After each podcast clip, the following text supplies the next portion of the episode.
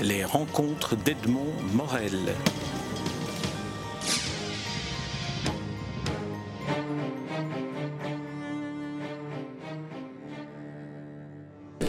De nous nous rencontrons à l'occasion de l'ouverture d'une exposition magnifique, formidable, une exposition consacrée à la radio. Vue à la radio, c'est une histoire des 100 ans de la radio en Belgique. Alors, comment euh, avez-vous organisé le, le, travail pour collecter ces archives, pour collecter ces appareils de radio?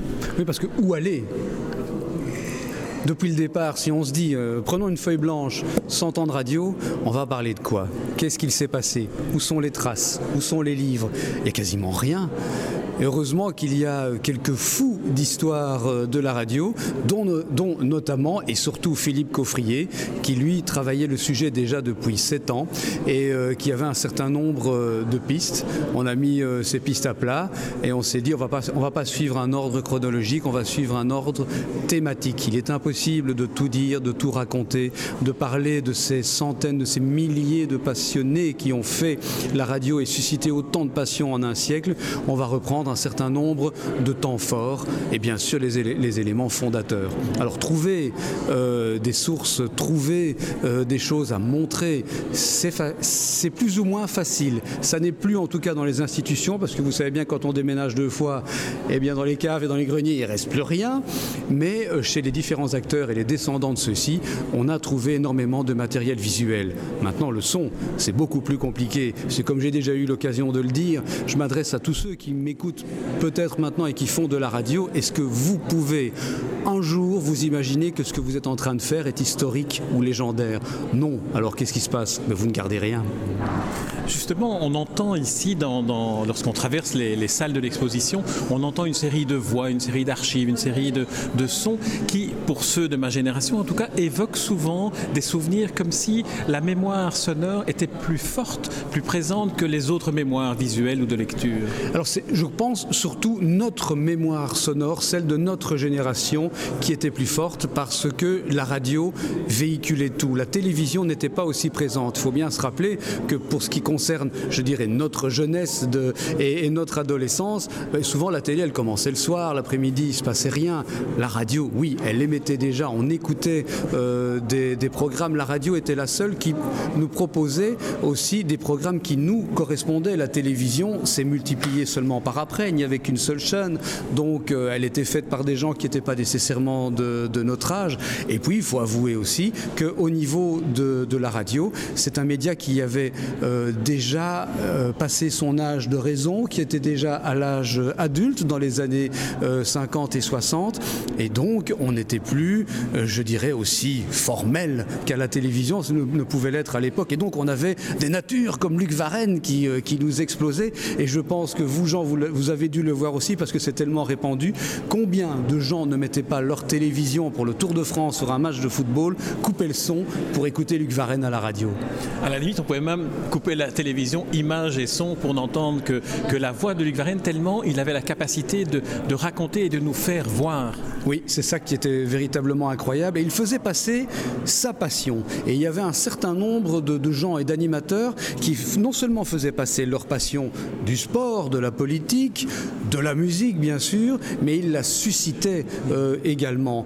Il y a un poste, une vitrine sur euh, les, les Beatles. Et c'est vrai que j'ai eu l'occasion de raconter pas mal de fois l'anecdote, le premier passage d'un disque des Beatles que eux-mêmes ont pu entendre, ces mecs qui ont vendu un milliard de disques, ils l'ont entendu sur les ondes de Radio Luxembourg. Mais ça va beaucoup plus loin parce que si les Beatles ont existé, si McCartney euh, a eu la passion du rock, c'est parce qu'il a entendu pour la première fois à la radio dans sa chambre Rock Around the Clock en 1955. Pourquoi? Parce que tous les soirs il écoutait un feuilleton radio et pour qu'il aille se coucher plus tôt, son père avait bricolé la radio qui à l'époque c'était comme un poste de télévision trônait au milieu du salon. Il avait bricolé un fil jusqu'à la chambre de ses deux fils pour pour qu'il puisse entendre le feuilleton.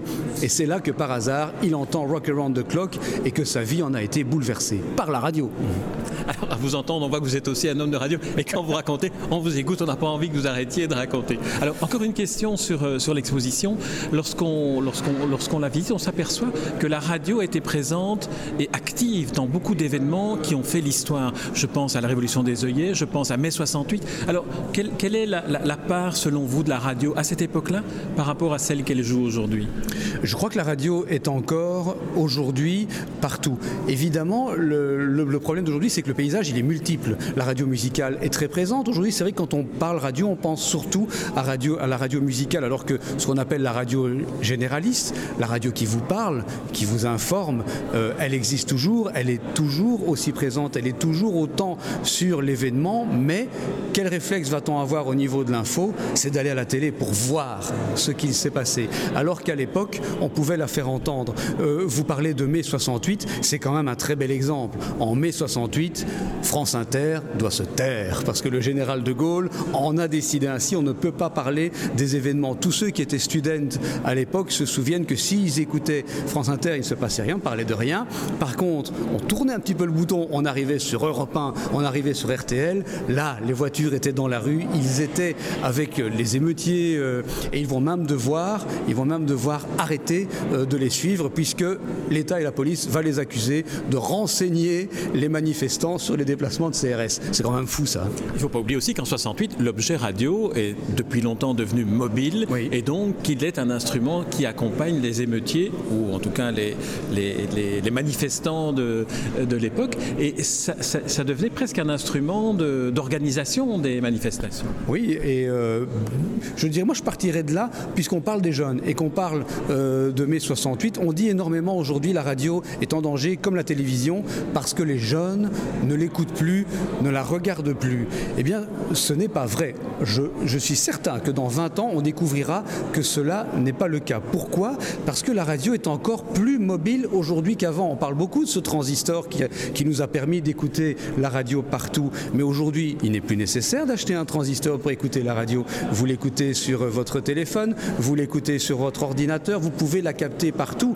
Et donc ce qu'on ne pouvait pas faire à l'époque ou jusqu'il y a peu parce qu'on s'éloigne de trop de sa radio locale mais aujourd'hui on peut l'écouter partout grâce à internet. Donc la radio est encore plus présente aujourd'hui qu'avant alors Brice de Passe, on, vous connaît aussi comme animateur culte, je dirais, de Radio Nostalgie. La nostalgie est présente dans cette exposition.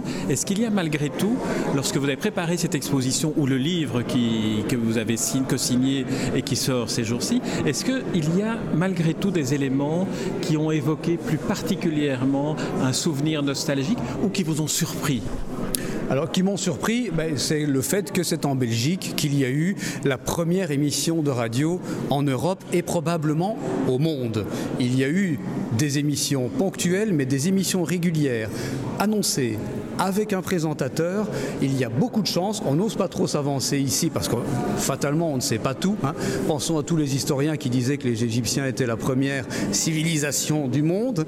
Euh, donc méfiance, mais quand même c'est la première des, des choses que j'ai apprises. Alors bien sûr. Et on, petite précision, on peut en écouter des extraits oui. de cette première émission historique. Euh... C'est fascinant d'entendre ces sons. C'est vraiment euh, fascinant d'entendre ces sons qui viennent de très loin euh, du passé. La manière dont on parle à l'époque, la manière dont on parle sur les ondes euh, à l'époque, euh, que la première radio euh, en Belgique, par après la première station, est une station privée, qu'il y avait beaucoup de, stations privées qui ressemblaient dans les années 20 et les années 30 aux radios libres qu'on va connaître au début des années 80.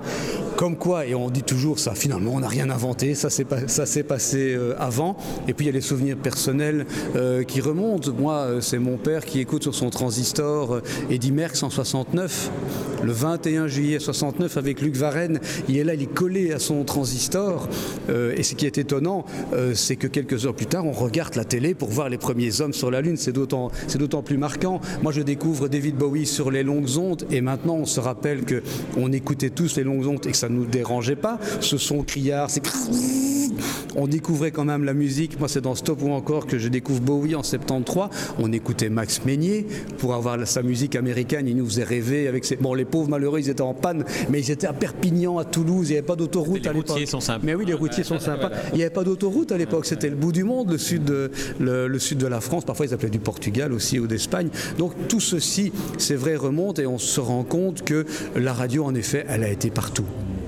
Prise de passe, merci pour cette interview. Et en vous écoutant, on s'aperçoit que effectivement, c'est vu à la radio autant qu'écouté. Merci Brise de passe. Merci, merci beaucoup. Les rencontres d'Edmond Morel.